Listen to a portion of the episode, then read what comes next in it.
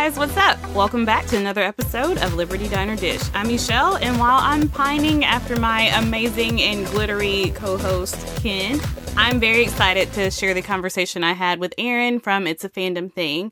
We are both members of the Brian Kinney defense team, and we will challenge all of his enemies to a duel. But that doesn't mean we don't see his flaws. You will hear a lot of praise for his growth, but we will also not shy away from some of his imperfections. So brace yourself for that. Also, I want to give a trigger warning to keep us all on the safe side. We do talk um, a bit about behavior that could be viewed as somewhat suicidal. I'll timestamp that in the notes for you, and you can just skip right over that part if you want. One more thing these are just our individual thoughts and opinions. We always say that Professor Justin Taylor is the expert on all things Kinney operating manual. So take what you want from us, leave what you don't. And that's all I got. So check it out. Hello, diners. Michelle here, and I am with Aaron again, which means we are doing another special Brian Kinney episode. We are up to season four, so this is Brian Kinney 4.0, and uh, Ken and I are not quite done with season four yet. So again, he won't be here because of hashtag spoilers, but um, but uh, I'll just mention as a side note, he and I have been having some discussions about Brian from season one up to season four. And so he's really excited about, well, something I'll talk to with to Aaron about here in a second. But uh yeah, I really like season four. Brian for sure. Like I love all what's happening with all of the characters, but I kind of thought that season three was my favorite. But now that I'm watching season four, I'm like, hmm, I don't know. so anyway, I am really looking forward to this discussion. And since the first time I reached out to Aaron about doing one of these, she was already waiting for us to get to season four. So, so here yep. we are. Uh, so, Aaron, say hello to everyone. Hello, everyone. I am super excited. Seriously, this is my favorite Brian version of Brian is season four Brian, and this is my favorite season of the show. So, like Michelle said, I have been anxiously awaiting being able to talk about this Brian since we started this. So I'm very excited. Yeah. And now I already warned Aaron, but in all of my excitement for this episode, I'm probably going to jump all over the place on the timeline, but so does Queer as Folk. So who cares go. about sequential order and things like that? That doesn't matter. Let's just go ahead and get into it. So I always kind of like to start with where do we find Brian right now? So between season three and season four, I like to think of it as real life. And so in the in between that we don't get to see, I like to talk about where we find him walking into the next season. Ken always refers to it as like, okay, we've peeled back these layers. And so we're doing that mm-hmm. the whole series long on him. And so, Aaron, when we get to season four, where do we find Brian? Well, Brian has lost everything financially and uh, also career wise because of the fact that he paid for the ad that took down Stockwell. And so he is at the lowest point professionally, not personally, but professionally, I think that he's ever been in his life. And he's also, his pride has taken a hit. And everybody keeps wanting to help him. Justin wants to give him all the money from the comic book sales, and people don't want him to pay for his meals. And for Brian, that is something he does not handle very well, does not like. So his pride is taking a beating. So he's like, nope, I'm gonna I'm gonna buy everybody their meals. I'm gonna buy myself a drink. I don't need anyone to help me. I don't need anyone's help. I can, you know, pull myself up. And I he's also at the point where he thinks he's going to be taken back to the ad firm that he was at before. So it's a transitional time for Brian for sure. So yeah. What I really appreciated about this is he kind of still has like, oh, this is nothing. I'm going to bounce back because I'd imagine since going to college, maybe he's been kind of on this uphill thing. And mm-hmm. I don't, I don't think it's been easy. I mean, because life is life, but he's been building the life that he wants. And he kind of finally got there in a lot of ways. And at toward the end of season three, I mean, he was doing great at his career. He's a partner. He's got a relationship that's doing well and kind of got the respect of his of his family around him. And so he's really at this great place. And then, like you said, does take a hit uh, voluntarily, sacrifices here. And I really like that we've seen him make some compromises before, but this is a sacrifice to his lifestyle and to something that has always defined him. And so I really, mm-hmm. I really appreciated getting to see that. And that we had this very real and honest look at him having to come to terms with the fact that, oh, it's not going to be that easy. you know, I can't just go back to the firm I was at before. Um, so yeah. then he comes up with the idea to launch Kinnetik. Tell me what you thought about that. Well, I loved that. I loved that he didn't go back to um, to the company that he was at before. I love that he started his own firm, and I love that Justin named it. I think that was perfect too. Yeah, and I I just thought that was an exciting move for Brian because I think it really makes perfect sense that for someone like him who wants to be in control so much, for him to be able to have his own company and his own uh, trajectory that he can control and have a big say say so about. And so that was definitely, I think, one of the highlights of the first half of the season was him starting that. And I think it's just perfect that it ends up at a old bathhouse and that ends up being where his advertising right. firm is. I mean, it's just perfect. And, and I, I, love that. You're probably going to say the same thing I was about to say. Go ahead. I love that Jennifer yeah. finds the place for me. Yeah, that's, what that's yeah. exactly what I was going to say. yeah, it's just perfect because it's like, you know, you go from Jennifer in season one to Jennifer in season four, and the way she feels about Brian is totally different. I mean, the fact that she's actually trying to find him a place is yeah. amazing. yeah, well, and, but she knows him and she's like, okay, no matter what I think about him visiting a bathhouse all the time, I know that he's serious about his business. And mm-hmm. so she's able to take the things that she would have seen as bad, but recognize all the good in him too. And so I really love yeah. that. Yeah, that she's the one who she's the one who does that, helps him find it. And that Justin names it because I feel like that's kind of a theme with with their life. I mean, he names Gus, he names uh he names a new company and yeah, so I, I like that it continues that theme. Mm-hmm.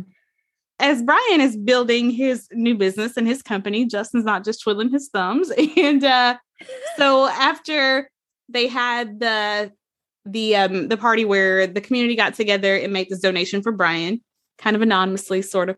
Then after that, of course, we have Darren's bashing in that that episode and so with that, that triggers some stuff in Justin, and he finds a outlet, I guess, in the Pink Posse when he links up with Cody. And yeah, so we don't have to go all down into the Pink Posse thing, but I do want to talk through Brian's response and his reaction to the whole Pink Posse stuff. Uh, well, and I number one, I love that the show revisited this because I think even though I think Justin, you know, healed a lot and Brian healed a lot and everything, I, I don't think Justin fully ever got over this, what happened to him. And so I'm really glad that they revisited it eh, for Justin's sake and for Justin's own healing. And I I think the way Brian reacts to this and the fact that he is number one, he's scared for Justin, but he doesn't want to control Justin because that's not Brian and he wants Justin to make his own choices. But at the same time, he's kind of like, okay, you're going down a really dangerous path here, especially when he finds the gun and all of that stuff. Um, so, but I think this Brian and Brian's reaction to Justin, this Brian would not have reacted the same way if it was season one Brian or even season two Brian. I think season one Brian would have just straight up told him, you're being an idiot, or he would have been really cold about it or a lot crasser about it.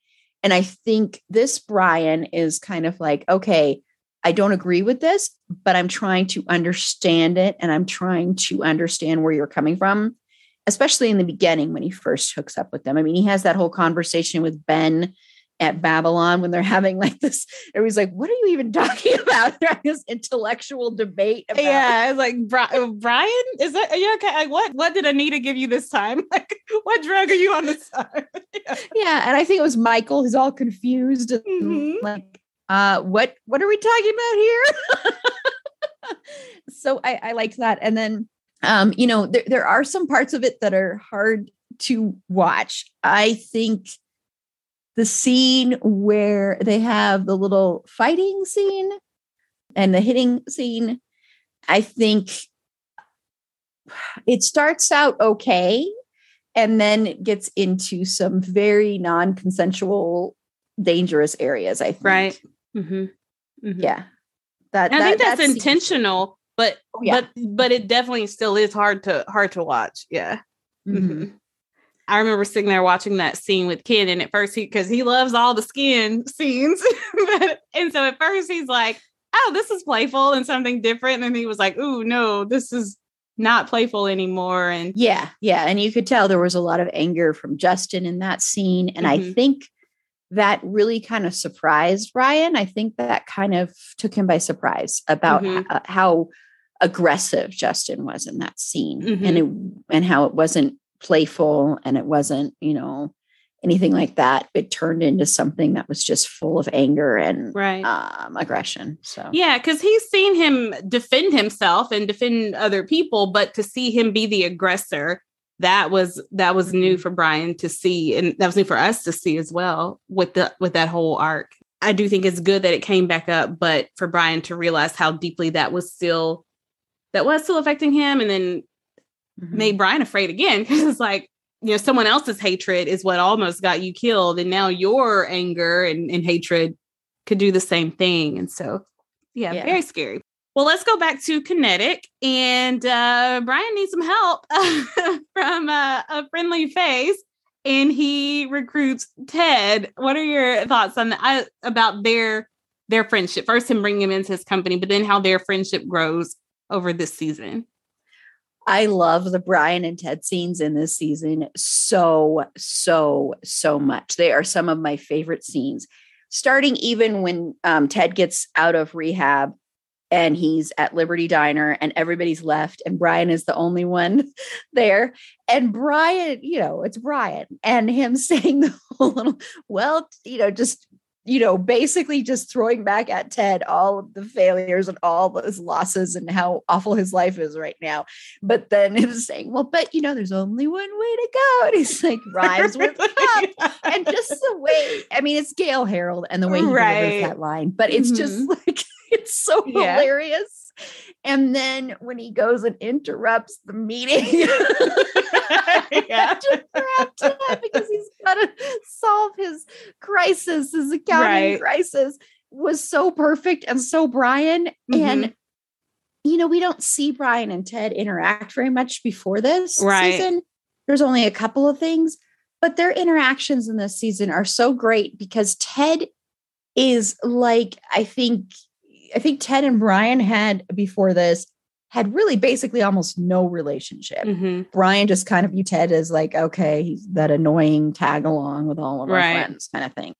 And but I think they kind of, even though I think Brian still thinks of him as a total geek and dweeb, I think he actually kind of grows to appreciate Ted a lot. Mm-hmm. And it is funny that, you know, when it gets to Brian's cancer diagnosis, that there are only a few people that know first, and Ted is one of them. Yeah. And this scene, one of my favorite scenes ever in the show, is when Brian is sick and he's like, it's, it's, you know, and Ted's like, oh, you know, I've been, you know, thinking he's on yeah. drugs or something. yeah.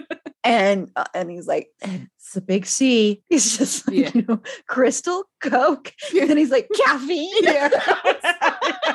That's always like only Ted would think that is like the the big C. I know. It's yeah. so funny.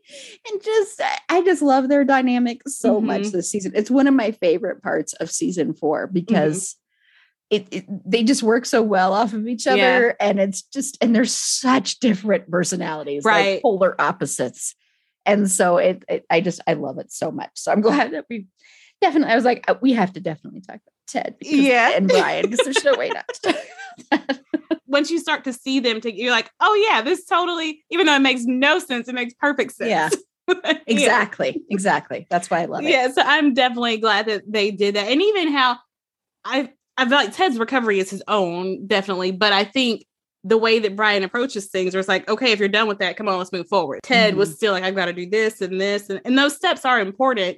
But Brian was like, okay, but while you're doing the steps, keep living. And I mm-hmm. think even seeing where Ted built his business up in the previous season, Brian seeing that and recognizing, like, oh, he is legitimately good at what he does. And it's not that he necessarily doubted that because I know there's reference to Ted doing his taxes before or something like that. But and so I think he always recognized something in Ted, but Ted was always in his own way. And yeah. so, yeah, I just really like that they got to kind of mingle the two of those characters more.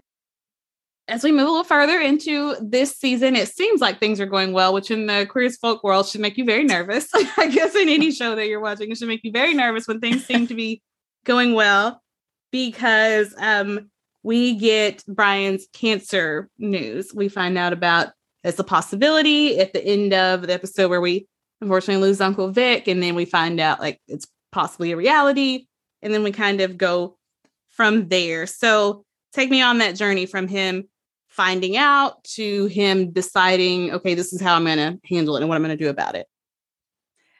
Uh, well, I know there are people that find it really annoying when characters that are thought of as uh, cold, aloof, the quote unquote bad boy of the show, bad person of the show, get cancer as a way for people to start sympathizing with them or liking them.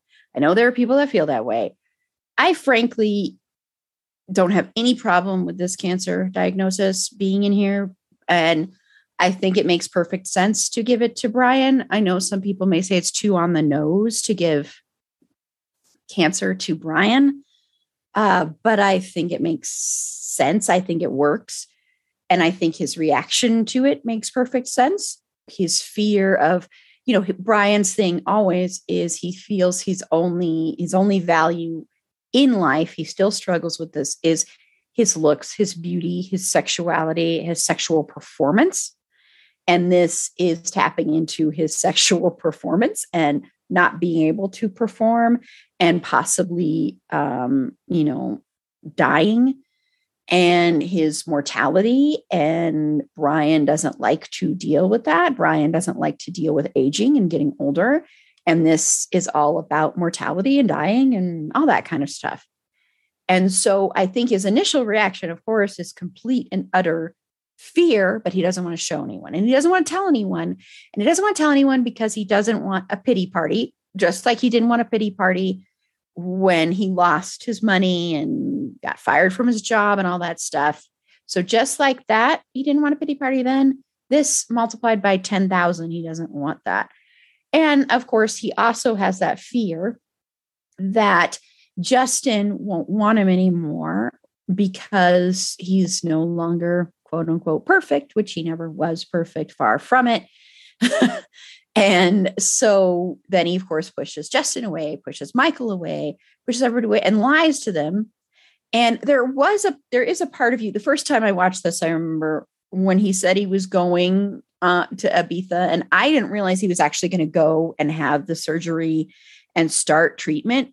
There was actually a part of me that thought, okay, he's just to he's just going to be like, okay, I'm going to die from this and not even want to treat it because he's so worried about losing a ball. He's so worried about any kind of thing affecting his sexual performance and who he is as a man and how he identifies himself and how his sexuality is so so important to him for so many many many reasons not just because of getting off but just because it's just very important to him his identity there and so there was that part of me. So I was very relieved when he actually went and did something about it because I, I don't, I think in some way, even though he's shutting people out and he's doing that stuff, it also, I think, in some way shows some kind of growth with Brian too, where he decides he doesn't want to give up and he will do this. And I think that's nice to see. And I do think, kind of going back a little bit, I think there might have even been a part of him, I don't know, he never really says this,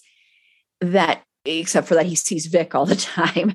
But I think there might have been a part of him that felt like maybe this was punishment for the fact that he told Deb that at least Vic, you know, went out this way and didn't, you know, at least Vic had some years you know left that he didn't think he was going to have and that kind of thing and how cold and callous that came off to deb um, even though i'm kind of mixed on that because i think it was kind of a horrible time to say that but brian was correct. i'm mixed on it too because he, he was correct and i think he wasn't trying to he wasn't trying to offend her or i don't think but yeah No, but Brian doesn't always think before he Right. speaks. Mm-hmm. He just well, because he just mind. assumes what works for me ought to work for everybody sometimes, and he feels like they ought to rationalize this the same way I do, and that's just not true.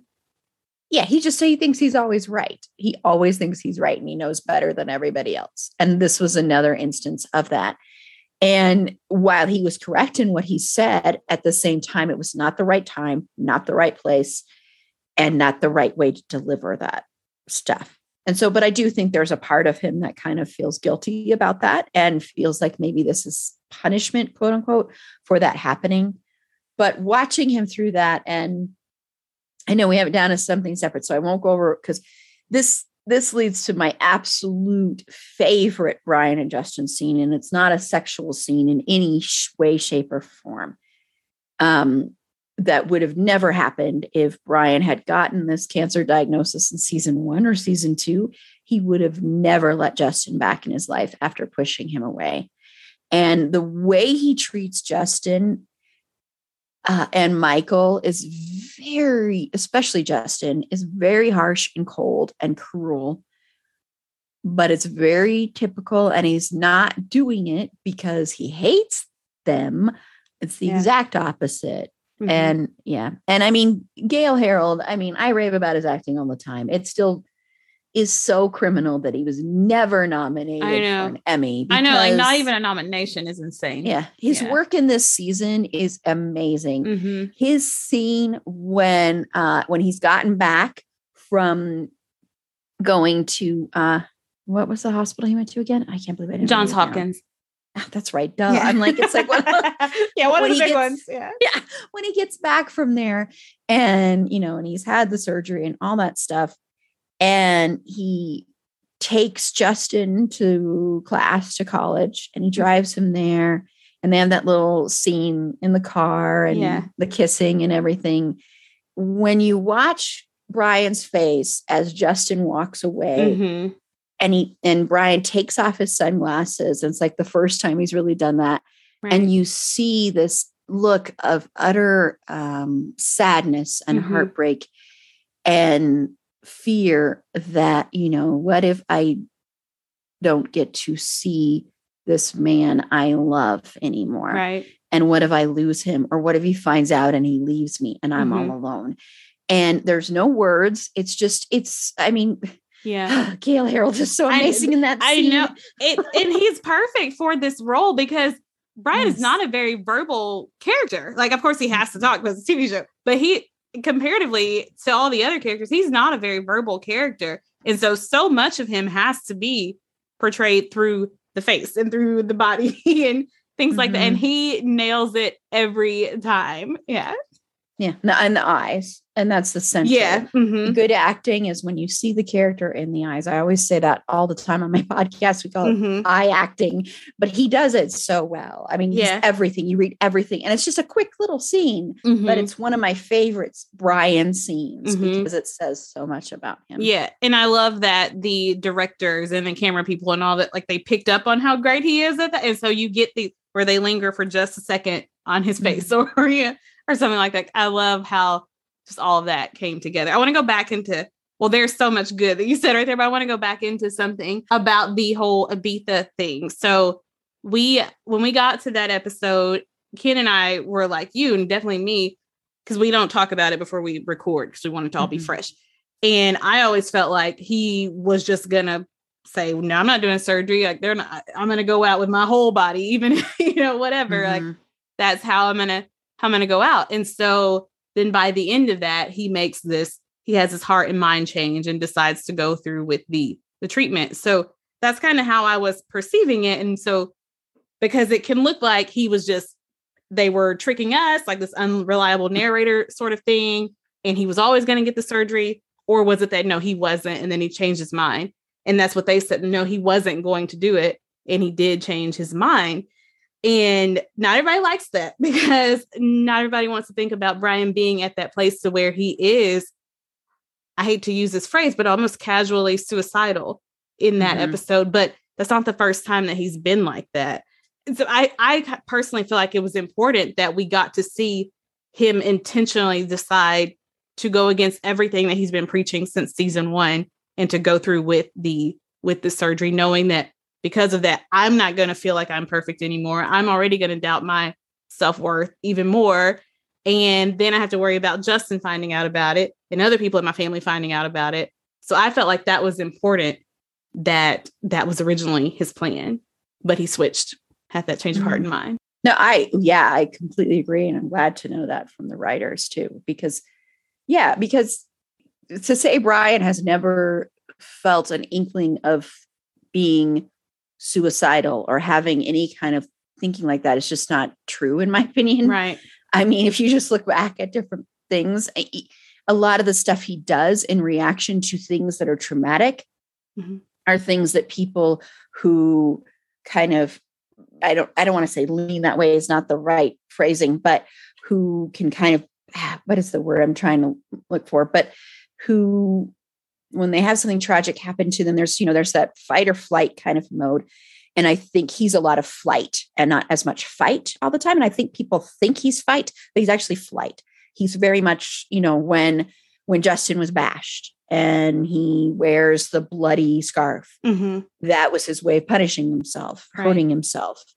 And so to me, he was very much at a crossroads of he can either give up and become suicidal and have one last laugh, blast, and then just give up, hmm or he can fight. And this time, instead of flight, even though he did run from Justin and Michael, he chose to fight. So I think it was very important. So yeah. Yeah, yeah, I agree. And I think a lot of times we don't want to face things like that about characters that we love and hold dear because we think it makes them weak, but that doesn't make him weak. That's just his initial knee jerk response to something. And so it doesn't make him weak. If anything, I think it's kind of a beautiful journey that we get to see with everything that comes out of it when you know where he wanted to go, where he was drawn to go initially, but said, you know, said, no, I'm not going to go there. I am going to fight. Like to me, that's such a more beautiful story than Mhm. if it was always, oh, tricked you. I was always going to get this surgery. So, you know? Yeah, I uh, wholeheartedly agree. And, you know, it's one of the things when you talk about mental health and any kind of aspect Right. of media that they don't always portray well is, you know, being suicidal is, you know, a lot of people want to portray it as being selfish or weak. hmm It's not about that at all. Right. So, you know, and speaking as someone who has struggled with that her whole life, it's not about that at all. hmm Uh, and so I think with Brian, you know, it's it's it's good to see that and good to see his growth. And I think this season, more than any other season, honestly, even though there are a lot of growth in five too, as Right. we all know with certain things, Yeah. but I think in season four, you see more growth from Brian than in any other season at Mhm. all. you see him like ac- actively choosing to grow and not like kind of being Exactly. forced into it or cornered into it. It's like I am Mhm. actively making the choice to grow in this direction. And I really loved and appreciated appreciated that about him. Mhm. Um, so we'll talk about some more of the other stuff that you brought up.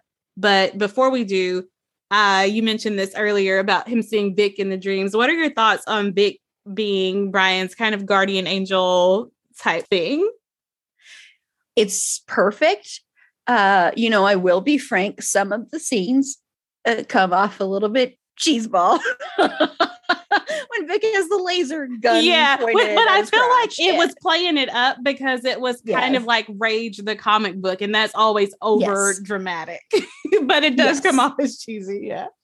yes, which I get. It just, you know, there is kind of it's kind of hard. That's a hard thing to do without coming off as just too gimmicky. So there was a fine, fine line there where, you know, sometimes I was kind of like eh, cringing a little bit. Uh, but I do love those scenes because to me, Vic, as far as like what Vic could represent for Brian, is the thing that Brian was always trying to fight. And so Vic, having died, uh, represented part of what Brian's fear was, especially the fact that Brian gets that diagnosis right when that happens. And so I think it makes perfect sense that he has Vic there to at first be kind of an antagonist for Brian and to needle him and push him. And then you see at the end of the season, it comes full circle. And Vic is basically like, very loving and caring to Brian. And I think that represented Brian finally being loving and caring to himself and achieving something and really fighting and fighting for his life and fighting for the future of his life and actually going like okay i am okay i don't think he's fully there but i'm okay with the fact that i will get old. I'm okay with that and i'm okay to fight and i will keep fighting. And i think that's when you see vic become the vic we knew and love and really show that to brian. And you didn't you know the other thing i appreciate about it is that before this season just like with ted there wasn't very much interaction between brian and vic Right. either so I think that was also I also appreciated that fact too. hmm I that's one of my favorite things about it. It was a way to see that relationship and to kind of focus on just the two of them. I'm sure it was in this weird way, but it was a way to see how they do interact with each other and how Brian did think about about Vic and then how that reflects on what he thinks about himself. And yeah, kind of all what you were what Mhm. you were saying there. We're gonna okay, I'm gonna talk about two things, and then we're gonna lead into your favorite, what I believe is I'm just gonna call it what I think is your favorite scene. I, I'm guessing here. Uh, so we're gonna tie these two things together. Speaking of Brian's response to Michael and Justin, I want you to talk about that. But do you feel like it's unrealistic at this point in the series and where we are with Brian that he still has those self worth issues? And then also kind of talk about his reaction to Michael and Justin finding out about the cancer. No, it's not unrealistic that he's like that because he's got uh, so many issues that he. I wish the show had. I mean, I wish Brian. It would take forever for Brian to get therapy, but I wish he could have been given that Mhm. opportunity, even though he wouldn't have taken that opportunity. Yeah. Probably, maybe season seven, Brian. If we right i know would just be like scratching the surface on it in season seven yeah Yes. but this is 30 years of believing this way and so Exactly. yeah So i agree i don't think it's unrealistic at all like and then even you know i know with me like i'll go through such therapy on something and then be doing great for a while and then you're like oh gosh i'm back at square one so yeah Exactly. Yeah. I have one thing in therapy that it's kind of a running joke in a way where it's like when this subject comes up, I instantly stop therapy for a while. It's this weird thing. It's like, uh-huh. I know I've been needing to deal with this for like tw- over 20 years, but hey, this is when, you know, it's this thing that I don't even realize I'm doing. So, of course, you're going to, of course, it, it makes perfect sense. This is Brian Kinney. And Right. if Brian Kinney had been like, oh, Michael, Justin, I want to sit you down, tell you about Mhm. this diagnosis, let's talk about this, that would have been BS. That would have Right. just been like, hey, this isn't Brian Kinney. Who the hell is writing this? Mhm. So it wouldn't have made sense. Brian Kinney is someone who has walls that are so, so thick around mm-hmm. him. And they're just starting to come down. They're just starting to get chiseled away.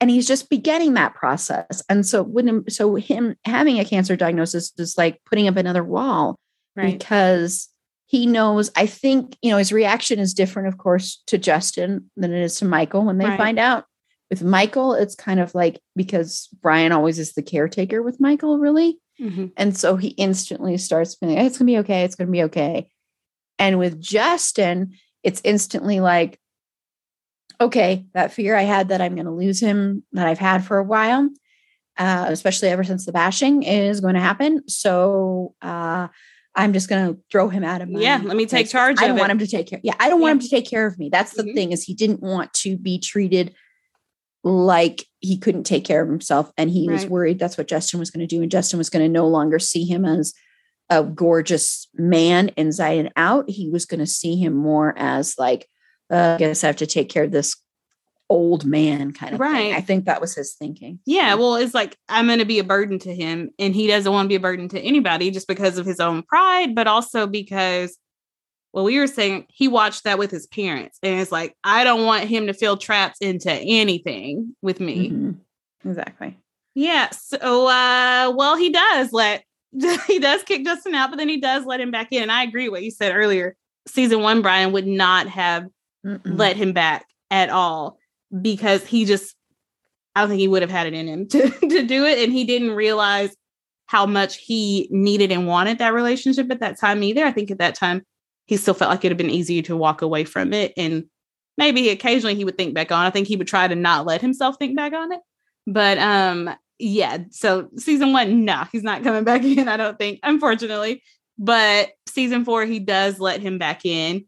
And we get this beautiful scene at the end of episode nine, I believe. So take it away, Erin. This is my absolute all time favorite Brian and Justin scene. I know a lot of people might pick the scene in season five, but I pick this scene because oh, this says so much about their relationship and where they are at. Because number one, you've got Justin, who season one and season two, Justin would have never done this either. So that's the other important thing.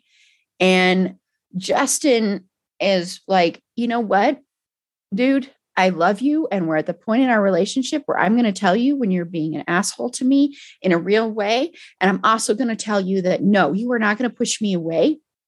And you're not going to sit there and use your fear of that I'm not going to think you're perfect anymore, let you push me away and push our love away.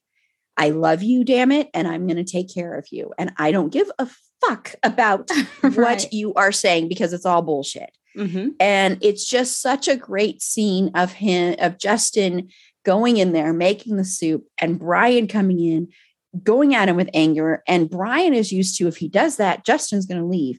And Justin not leaving in that instance and mm. pushing and saying, No, I'm going to stay here is amazing. And when he, you know, pushes Brian a little bit and they're kind of struggling, and Brian mm-hmm. falls down, and Justin is just like, Oh my gosh, are you okay? And am just babying him a little bit. And then, you know, Brian, well, why are you fucking asking me? And then I'm saying, so I can tell you what a motherfucking piece of shit you are for not telling me. It's yeah. so beautiful because mm-hmm. even though he's yelling at him, he's screaming at him, at the same time, all of that is about love. All right. of that is about, I love you, damn it. Mm-hmm. I don't give a crap that you have cancer. Yes, you're not perfect.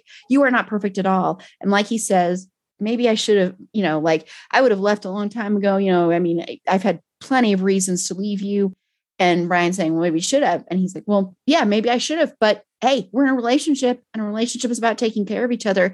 And I love that he says, so get back in that bed and eat some motherfucking, you know, chicken soup. I just love yeah, that. And, and then Brian finally, I think you watch his face during that. And even though he's still in that, you know, like, I'm going to fight back against you on this. He finally gives in and finally sees that Justin has seen behind that veneer of perfection that Brian likes to put out there, and he's seen the real Brian, and he still loves him. And I think this is the moment Brian realizes that. And I don't think Brian ever realized that before this moment. And he sees that, and he sees that Justin is not going to leave him. Justin is going to worry about him and probably baby him a little bit. But at the same time, Justin is still going to treat him like an equal, like his partner, and like he's the same Brian Kinney he was before.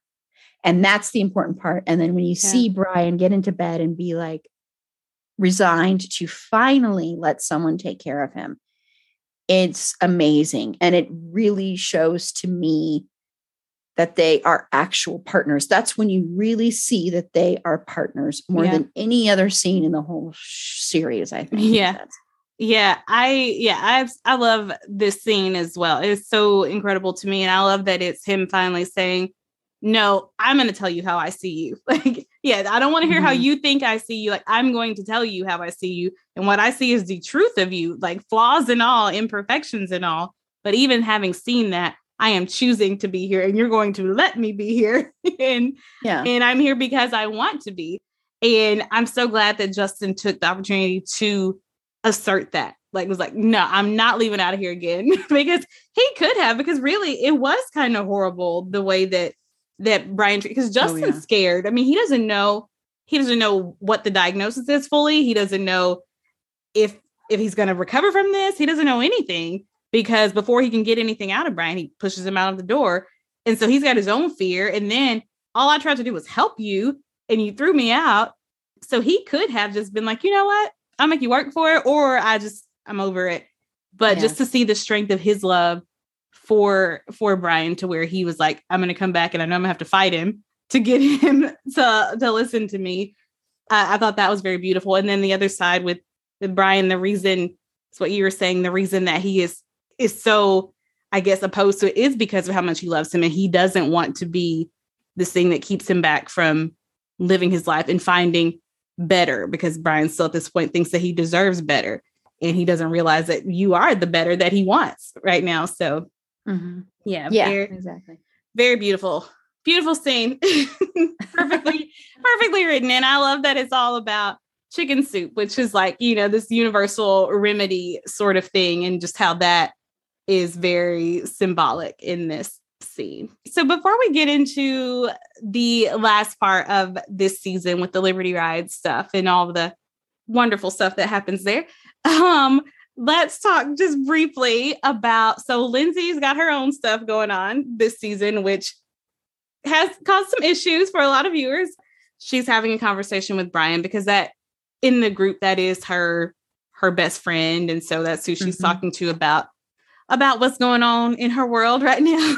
And there's mention in this in that one scene that they have together about their their night of midsummer madness. And i know that you and i it might have been in the first one we did or the second one. We talked briefly about we talked briefly about about this whole thing. And i know that there are some people who believe that brian and lindsay actually dated for a while and i was like mm, i don't know about that. And they reference the the pilot of course where she says it happens a few times and then jack kinney thinking that they were dating and i'm like jack knows nothing about brian's life. Don't believe him. He's not a reliable source. Uh, but anyway here they say that it was a one-time thing and I think when you and I talked about it, then we were like, well, I probably tried to force you into this opinion because it's my opinion, which is totally something I would do. But uh, I said, you know, as you write more, you know your character better. And so if they say it was one time, I think it was a one time thing. what do you think? I think it was a one time thing, but I maintain that Lindsay is madly in love with Brian and uh-huh, of course. been.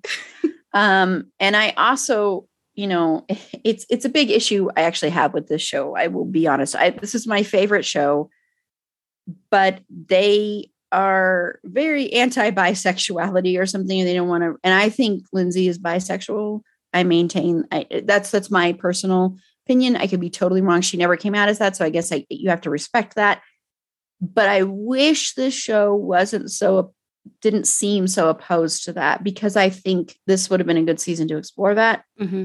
And during that conversation, after she's cheated on Mel with disgusting Sam, I don't like right. that guy at all. I know, but, scummy Sam. ugh, yuck. And after she's cheated and talking to him, and when Brian says, you know, you can like cock and you can like pussy, but not at the same time. Yeah.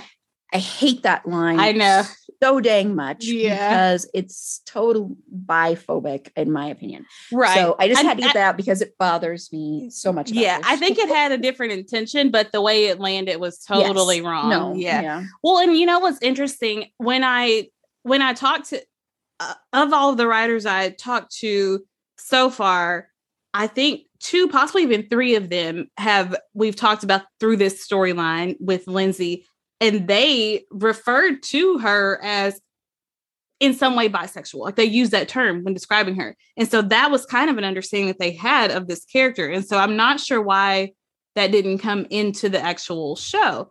Mm-hmm. Um, and why she I think I like they intentionally made it made her double down on saying no, I'm a lesbian, but um, they don't really explain why they doubled down on that. And I think it could have benefited from at least one scene where they explain why she doubles down on that instead of saying maybe mm-hmm. I am mm-hmm. bisexual, but I've chose to be in a relationship with a woman.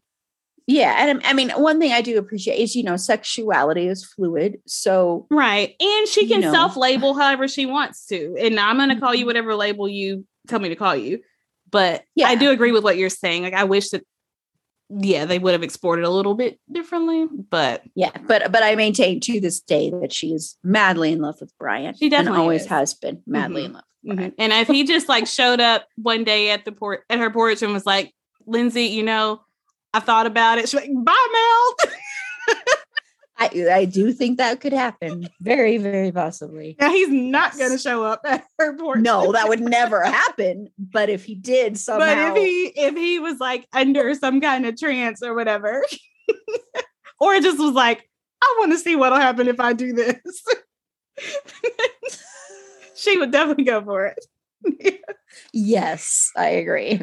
yeah. All right. Later in the season, we get to the Liberty ride. I love the Liberty ride and just kind of everything that's happening with all of the characters in this.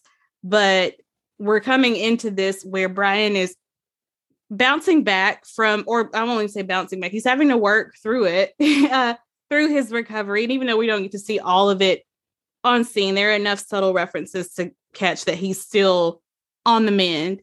And so, with that, the Liberty Ride comes in, and Brian's already feeling like everyone has kind of counted me out. and.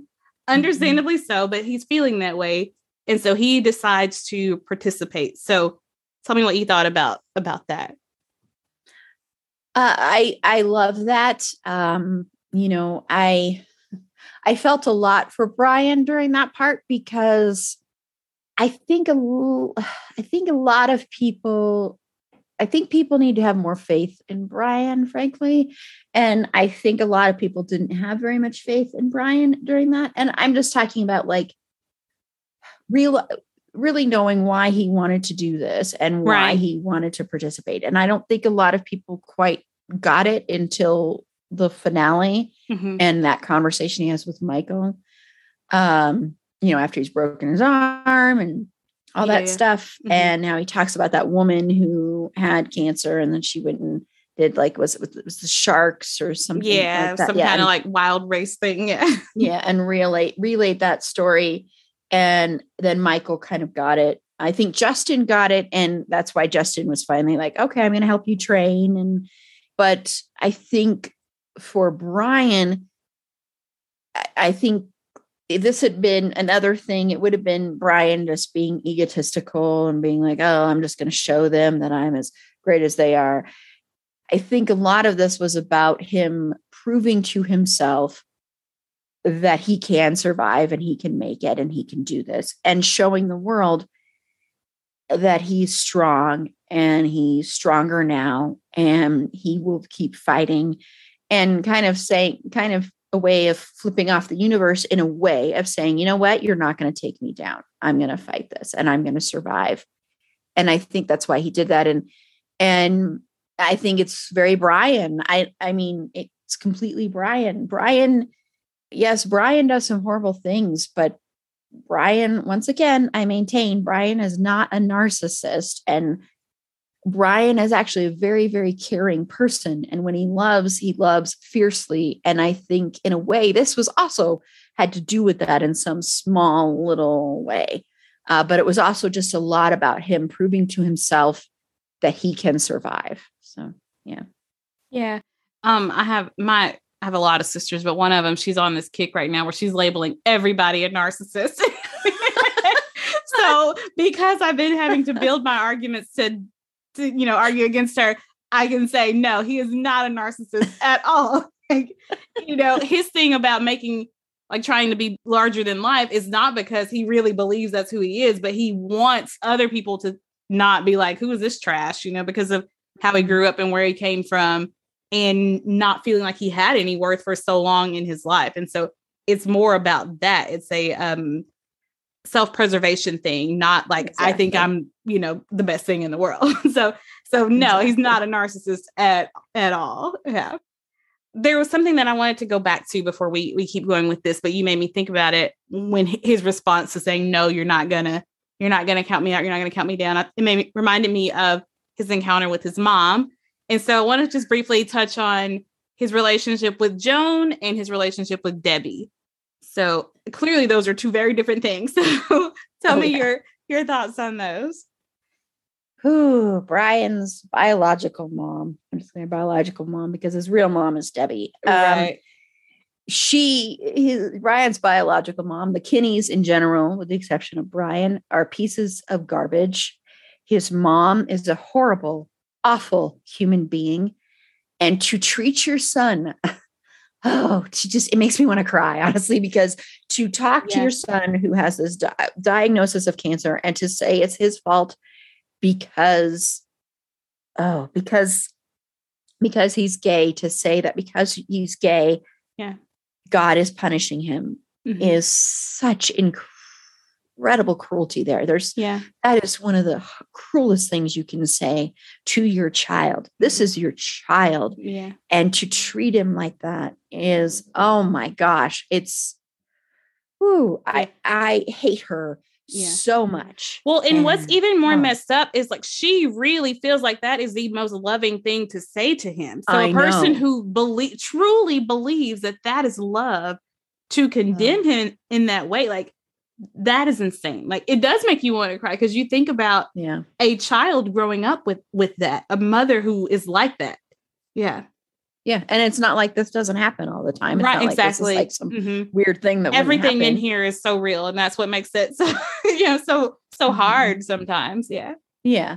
But I always love, I think Brian is, of course, hurt by that. He won't show it, but I think he's very hurt by that. But I do love his reaction to her. Uh, I love that right after that, he gets hard for the first time. I think it's kind of perfect. Yeah. Um, yeah. I think that's just, that's, that's, that's amazing. yeah. Uh, so yeah, I love that. And then with Debbie, I as I've I think I've said before on one of these or a couple of them, Brian and Debbie's relationship is one of my favorite things in this show. hmm And you know, there's scene when he finally tells her that he has cancer, and that's before, of course, his mom, his biological mom, knows. Is you know, it's the first scene they've had together where you know they're making up and Debbie forgives him for what he said about Vic. And the way she reacts versus the way his biological mom reacts is the way a parent should react. The way Debbie reacts of, you know, instantly like, what are you doing up? You should be home resting. Why are you here out here? You know, uh, or you're going to be okay. We're going to get through this. And and Debbie, of course, being hurt that nobody told her yet. And he's like, Well, I'm telling you. And, you know, and Brian, of course, saying, Well, hoping you'll take pity on me. Which I'm sure Yeah. that was part of it too. But I think But- he also wanted a mom. He did. Yeah. Yeah. He wanted the response that he gets from her. She gives him a hug. Like, Are you okay? What do you need? Get home, get some rest. Yeah. Yeah. Yeah. Which he just he deserved. And hmm and I just I I like I said, I love Brian and Debbie scenes so much. And uh the you know, Sharon Gless and Gale Harold are just Yeah. top tier actors and so they are so great together and Mhm. yeah Yeah. Back on the back on the ride. Um while this is going on, because always there's a million things going on with uh, you know, on the which I'm not complaining about. I love it. Because I feel like they handle they juggle and for the most part. Now, true, there are always more you want to see from certain things or certain storylines, but for the most part, they juggle an ensemble cast pretty pretty well. And sometimes they're telling like parallel stories with some of the different pieces of the puzzle but um not perfect but for the most part. Or just let me have that for the most part. They juggle the ensemble well. I can already see your face and you're like i'm gonna withhold comment. no no no. i i actually agree. I agree for the most part that they do. I agree. They do. Yeah. okay. Yeah. so one other thing that's going on is uh ben and michael and the proposal. And um so they have a conversation while they're they're in canada uh brian and michael have a conversation about marriage. So tell me your your thoughts on that. This is such an interesting scene especially i i'm going to bring it up again when we talk about season five brian because i think it's very interesting to compare this with the scene in season five. Uh i you know brian is always very opposed to marriage of course it's brian it fits his character but what i what i love about brian and michael in this whole liberty ride stuff is we've talked about before they have a very codependent toxic awful relationship in my opinion. Their codependency during the liberty ride is at a one maybe honestly even even though michael you might say michael stays behind and helps him well that actually is a true friend right there Yeah, that, is, that was a good time for him to stay behind and help. Yeah. yeah i mean that was just that made sense Mhm. uh and it wasn't a codependent thing it wasn't that kind of stuff it wasn't toxic it was a very nice thing and i love the way brian reacts to them getting married because yes he's a little bit put off by it but he accepts it. And he you know he does the dance too the dance thing when they go to the you know the place they stop at. And he looks genuinely happy for michael. And i think even though brian and ben have never really clicked uh i think brian and i think i've said this before i think brian actually thinks ben is good for michael and accepts that relationship and thinks they go well together and so I actually love this. I think Brian is very much like, yes, I'm happy for you. This is what you've always wanted your whole life. You're a romantic. You've always wanted to get married. I mean, this is Michael. And I think Michael would marry, would have been married for 10 years by now if he could have, if he could have found the right man. So Michael is just a romantic at heart. And I think Brian sees that and Brian sees this as a good relationship. And I think Brian even though Brian is not ready for marriage and doesn't have that in his mind, I think he's kind of accepting that yes, some people uh, want to get married, and sometimes marriage is a good thing. And I think he sees that for Ben and Michael that this is a good thing. So Yeah. Yeah. Because he's always, like we talked about earlier, kind of projected his own things onto other people. And so he was doing that with Michael. But then when he stepped back and he saw his friend and knows that Michael does, is a romantic and has desired mm-hmm. something like this, and is like, okay, and here's this guy who's in his life. And okay, cool. I, I approve. you know, Yes. it might be for me, but for you, like I, I I get why you want this. And so yeah, he does kind of stand down, but not with a pout on his face and his arms crossed. Like he's like, okay, this is this is good for Michael. Yeah. Yeah. Ultimately, ultimately gets there. So let's talk about the rest of his journey. Like he does break his arm, but ultimately he does finish it and he crosses the finish line. So let's talk about the rest of the Liberty Ride journey. Well, I mean, you know, I the scene where he does break his arm, where he's showing off for that other guy they thought was cute. I have to say, even though it was kind of a oh my gosh, men being men, and that's Yeah. a very male thing, right. uh, you know, showing off. It, I have to say, it's was kind of adorable in a Mhm. way because I don't know, it was kind of like Brian is this very overconfident guy who Mhm. you know, I as I call I call him, you know, Brian Sex on Legs Kinney because he is. I mean, he's one of the most Gale Harold is one of the most gorgeous human specimens I've ever seen. Um, and he knows he is. Brian does. I mean, I don't know about Gale, but Brian knows. No, I don't think Gale knows he is, but Brian does. Brian definitely knows he's the Yeah. most gorgeous man on the planet. uh-huh. Um, and he w- walks around with that, you know, confidently.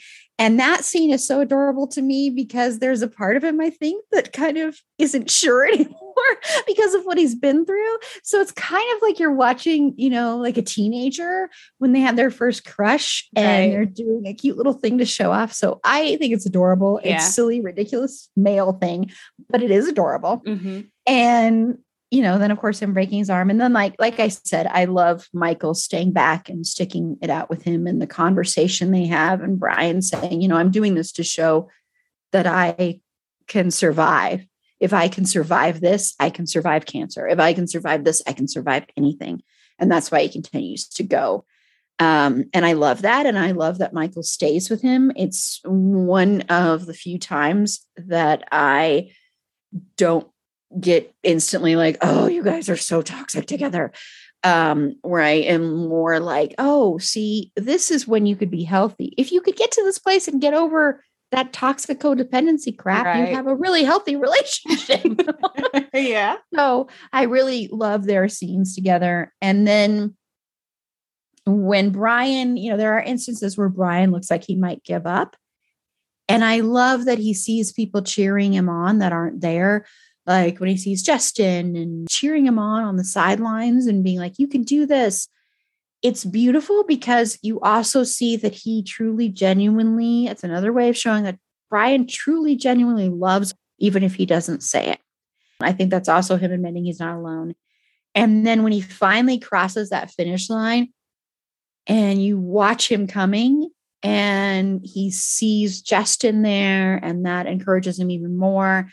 And it's this beautiful moment of him completing something and succeeding at something that I think is even more important than in than opening his own company, any other professional thing he succeeded at, anything. This is one this is probably the best accomplishment he's ever done because he's showing the world and his cancer and everybody that loves him that he is here to fight and he is here to stay and it's beautiful. I yeah. I love it so yeah. so. And it's kind of like, and this is my reward for fighting. Like this is what. I win when he crosses the finish line, and Justin is there waiting for him. Yes. And and now, true, there you know the other people are there too, but primarily that's the first thing that he sees. Um, mm-hmm. yeah, and I that is a I we haven't watched that scene yet, but I cannot wait to. I know it's there because I saw it a year or two ago, but but I cannot wait to watch it again with you know eyes that are focused on every single detail in every single second. Yeah. Yeah. Um, so after that journey, uh, Brian makes some, you know, he comes to some realizations and he makes some decisions after that. And one is to get rid of the, you know, the, the light fixture in his room. But the other two, he wants to spend more time with Gus and then the thing that he wants with with Justin. So first let's talk through the second one because the first one's kind of just Brian being Brian, even though to him, I think he really does want to replace it. the light above his bed.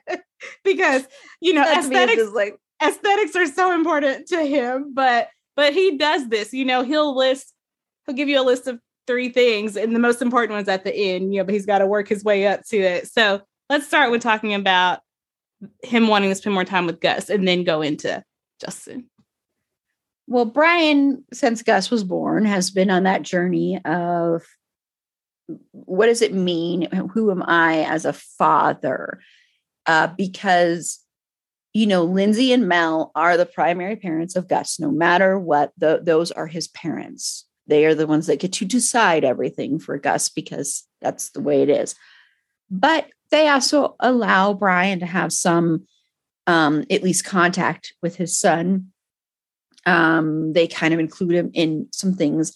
And I think what you watch with Brian throughout the seasons is that he becomes more and more comfortable with being a father and he becomes more and more where he enjoys it. I don't think he's at the point where he's like, I want to be a full-time dad, but he definitely he loves Gus a lot, a lot, a lot. And he wants to be able to be there for him more and to have his son know who he is and to have Gus know who his who Brian is and to be able to go okay he was in my life. And especially you know for Gus to never ever think at any point that Brian is like Brian's dad was. And I think that's also another important thing for him. And I think when he had cancer it really you know as it I've heard it does for a lot of people or when you go through any kind of experience where you almost die or anything very tragic like that, it can make you reassess everything. And I think that's what he's doing. And the fact that he survived the Liberty ride and he survived cancer right now. And he's at that point, he's like, okay, well, I have to reassess what's important to me. And starting with Gus, and Gus is very important to me, and I want to be a bigger part of his life because I want him to know who I am. I think that's kind of what that is. Yeah. Yeah, I I think so. It had he had to get to that place where he was like, okay, maybe I won't ruin his life like my dad ruined yeah. mine because maybe I'm not destined to become my father.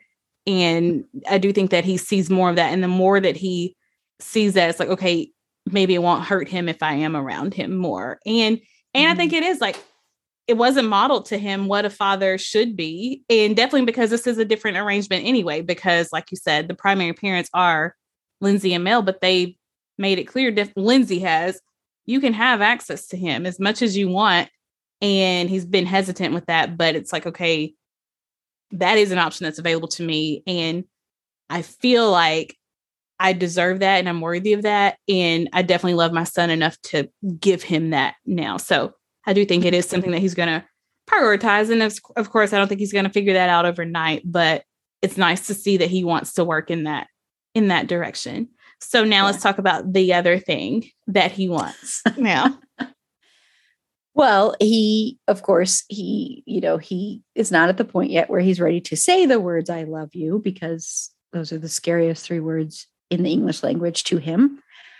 But he very much loves Justin. I mean, it's plain clear as day that he loves Justin. Justin doesn't even need to hear those words, Justin knows it too. And I think the other thing this has taught him is his life without Justin is not a life he wants. He wants Justin in his life. And not even, and I don't mean like he wants Justin in his life, even though that means he has to have Justin living with him. He wants Justin in his life and because of that, he wants Justin to live with him. He wants Justin to be there all the time or as much as possible. He wants Justin to be a full partner. And while he isn't saying like marriage, he's saying, I want us to live together and have our lives be intertwined and be real partners. And that's what that's about. Is it's his way of saying I love you without saying I love you.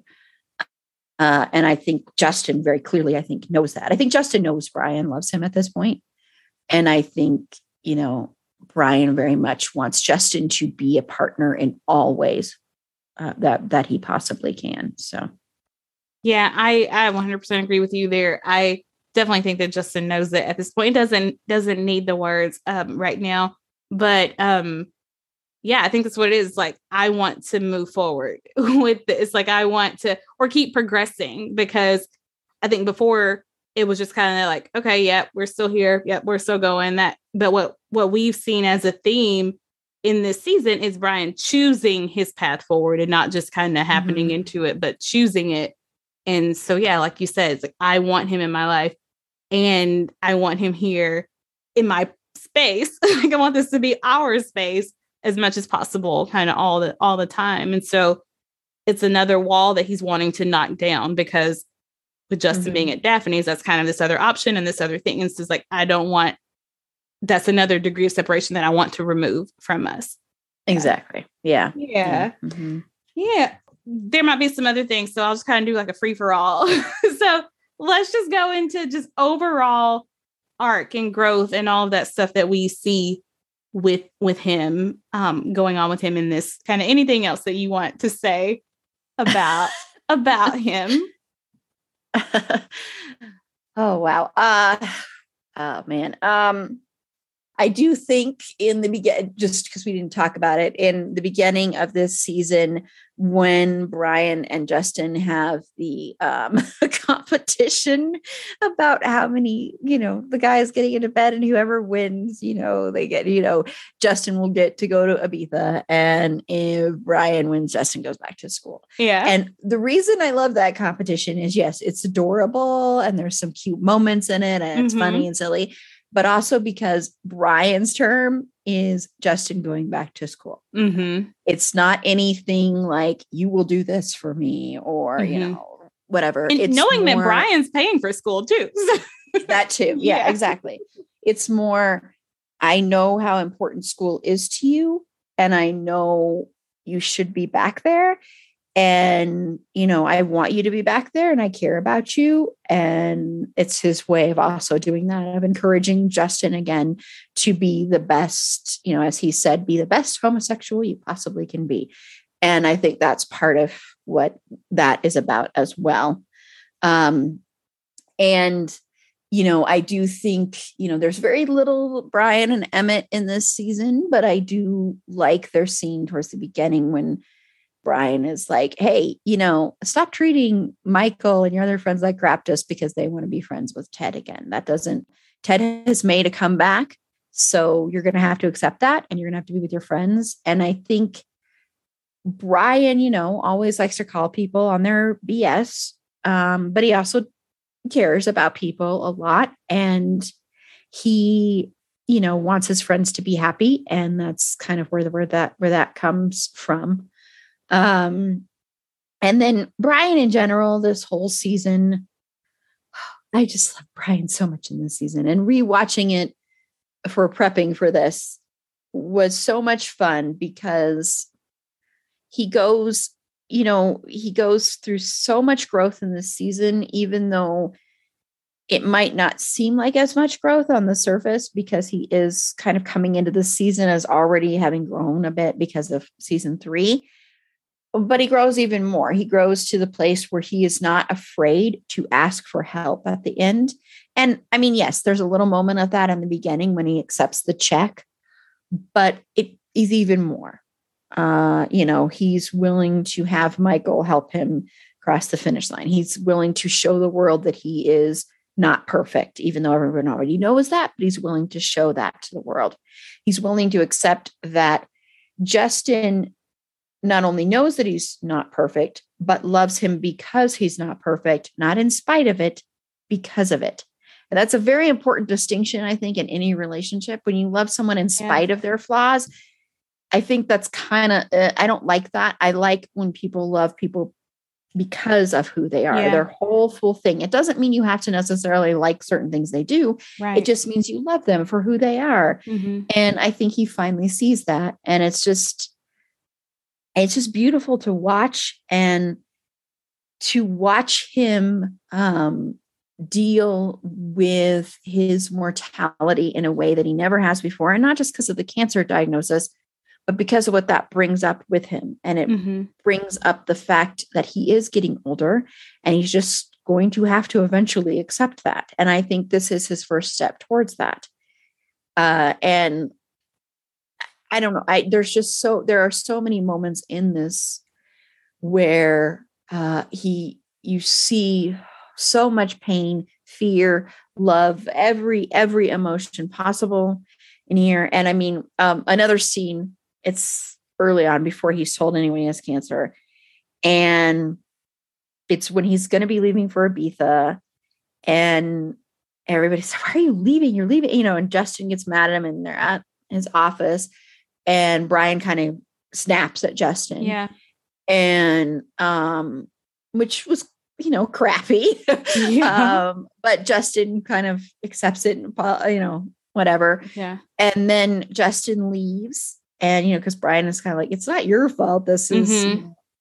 and Justin leaves. And Brian, um, when he's turning off the lights and then he gets yeah. so upset and he throws that lamp and then he stands there and it's the closest at that point other than when we saw Justin get bashed that mm-hmm. we've ever seen Brian close to crying. And I think Brian is kind of realizing if I die, and this is, I think this is why in the end, when he asks Justin to move in with him, I think you couldn't have that happen without this right. realization too. He's right. realizing this cancer could take everything from him, including Justin. And it's such a, and once again, I know I've said it like a hundred times during this episode, but Gale Harold is such an amazing actor. It yeah. just, oh, it just infuriates me.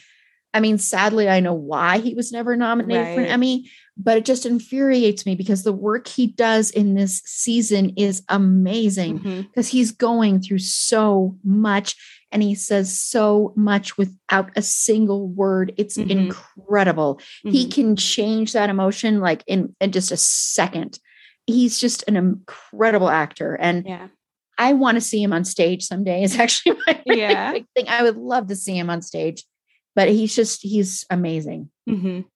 Yeah. You when you were talking about loving um loving him with his with his flaws and all, it made me think about that scene where they make the wager where Justin calls him out and says, you know, you have to ask, are you doing this because you want to or because you need to? And if you need yeah. to do it. and so he goes into it and he's kind of hinting at already, I already know what your motivations are for a lot of what you're doing.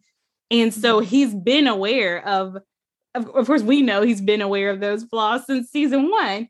But, and so it, I like how it, it kind of all is tied together, how we go from Justin saying that early on to then Brian truly having this crisis of, oh my gosh, I'm not perfect, you know, yeah. and, and now everybody's going to see it.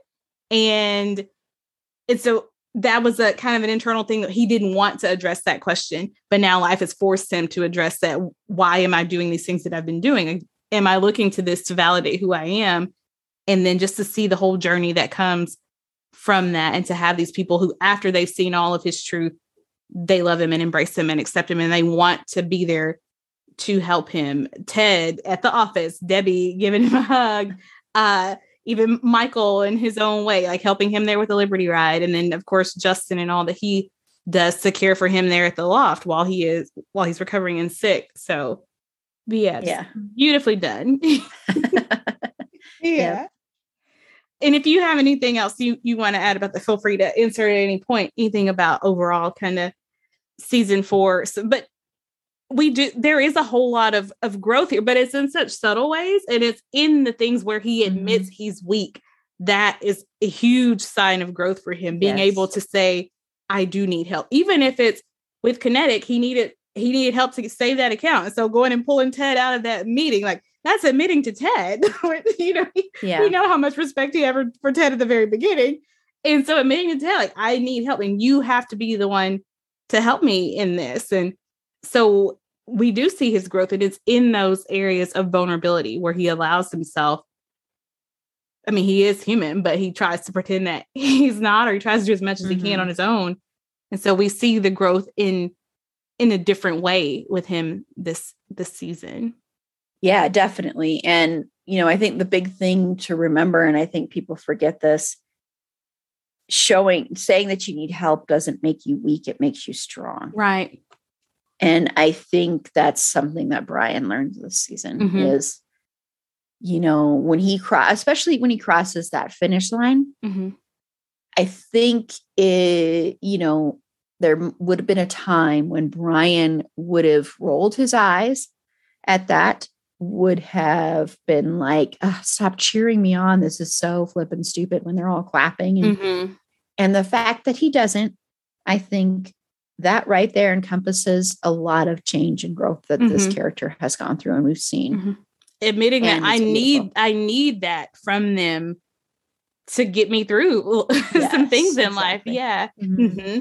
Yes. Because I, I do think that he was pretty convinced that he could go through life alone and you know if he if mm-hmm. he had to like when he was going to leave and go to New York in season 1 it was like I'll be fine I'll just you know I don't I don't need this yeah you know, these people who who love me and know me, like mm, I can just call them when I want to, but now I'll be fine. And so realizing, oh, I might need them to to get anywhere in life, to succeed in life, and to feel like I'm doing something that's worth living a life that's worth living. I might need them. Yeah, exactly. Yeah, yeah, yeah. All of what you were saying resonates with me when I think about season four and Brian is season four, and it. I mean, this is such a beautiful character to me um and to see him in this to see him in this season where and I didn't take and I know you know everybody takes it differently but I didn't take the cancer as them trying to force me into be being sympathetic toward yeah. him I didn't take it that way at all I feel like it was right to give him this kind of well true for you know storytelling but also that is I think one of the writers told me is like this is his like core chakra, you know, to come for yes. for him in this way. And if you really wanted to get to bring him down or to, to make him more human, to kind of humble him, that's the way to, to go after it. And so it's just like they say with any character study, you take the thing that makes them them or that's mo- most important to them and you take mm-hmm. that away from them, then what happens? And so for Brian, this was the right way to do that with that character and to see how he responds to it and how everyone around him responds to it because it's new for them too to see him in a way where he is physically weaker you know and yeah. he has more limitations on on what he can do and what he can drink even i mean we he's not when he's at babylon he's got water and so like in all these ways they're seeing him different too and so i felt like it was really neat what this whole story arc did with his character mm-hmm. Mm, there are so many scenes in this season that I will watch over, mm-hmm. especially mm-hmm. especially the end of episode nine.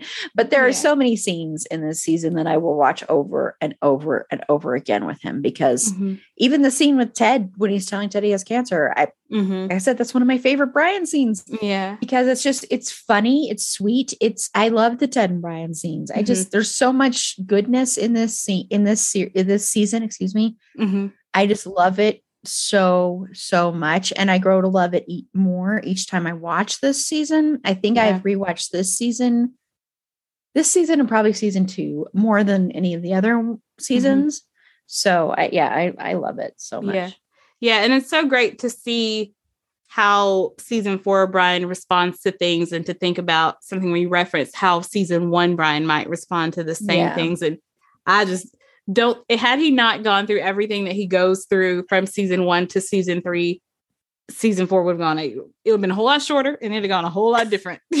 Yes, very different. uh yeah so i'm so grateful for all the things that we got to see that informed the decisions that he makes here in yeah yeah, agree. Well this has been really fun Erin i always love these and i'm really looking forward to um you know maybe you can talk a little bit more on it but i'm looking forward to later in the year where we'll go through all of the characters on your podcast and that ken's going to be joining us there. Now i'm trying to get us through season five before then but if we're not he'll he'll have to drop off like the last 20 or 30 minutes of each one I know. I'm like, how is he gonna do that? Yeah. yeah but i'm Yeah. trying to get us through i'm making our schedule now trying to get us through season five but so go ahead and tell the people where they can find you Sure. Well, you can find my podcast. It's a fandom thing on all podcast platforms, and we cover a wide variety of pop culture, TV, uh, movies, uh, fandom topics, all primarily from the female perspective. Uh, but we do have other people on as well, like we've had Ken on in the past. Um, and we are going, we've talked about Queer as Folk every year during uh, the month of Pride, during Pride Month and they've always been really popular and it's my all-time favorite show so this year we're revisiting it again but this time we're going to do four episodes so we are going to be talking about each character. We did combine ted and emmett into one episode but it's because i had to do it schedule wise i'm sorry ted and emmett. But we are going to talk about ted emmett michael justin and brian. So we're not talking about every character. I know we've left off lindsay and mel and deb and everything mm-hmm. but I wanted to talk about the core group of guys. So we're going to be doing that in June. Michelle and Ken are scheduled to be on those. Hopefully, Ken yeah will have gotten, hopefully, they will have gotten through season five because I'll be very curious to hear uh, Ken's take on Brian Mhm. um, because I know that he's been very up and down about Brian throughout. I know his feelings have changed, yeah but so that'll be interesting. i'll be curious but to see yeah. where he lands on michael actually that's the one i'm interested in Oh yeah, yeah, that too. Yes, I'm very interested in that. Yeah, because. I have I have many many feelings on Michael. Uh, my feelings on Michael have changed with every watch of the show. I Mhm. will say, Mhm. uh, but yeah, but but you can also follow. You can like us on Facebook at facebook.com/slash It's a Fandom Thing Pod. Follow us on Twitter at Fandom Thing Pod. No, it's in that one. On Instagram at It's a Fandom Thing Pod. We also are on TikTok at It's a Fandom Thing Pod. I don't quite get TikTok, but we're on there. Uh, we do live streams too. So we have a YouTube channel as well. It's a Fandom Thing Pod. And if you want to follow me personally on Twitter, you can um, at E April Beauty. The E and the A and the B are capitalized. So, and thank you again for having me on. These are so much fun. I love being able to talk about Brian this much. Yeah. me too. That's really all it is, just an excuse for me to keep talking about him. So yep. Yep. yeah. But I am super looking forward to doing the other one where we get to do some of that. And we like we Ken and I've already talked about some other because you know when we wrap up season five, we just know we're not going to be able to just kind of walk away from the show. So we've already been talking about other episodes kind of like this we can do for other storylines and characters and pairings and things like that. So I'm really looking forward to you know doing a little bit of that on yours this Yeah. June. Yeah. Yes. I'm excited to have Ken back too. Mhm. So Well, and this time, like he's gonna, he knows in advance, and so he'll be, he'll be ready. yeah. yes, yes. Yeah.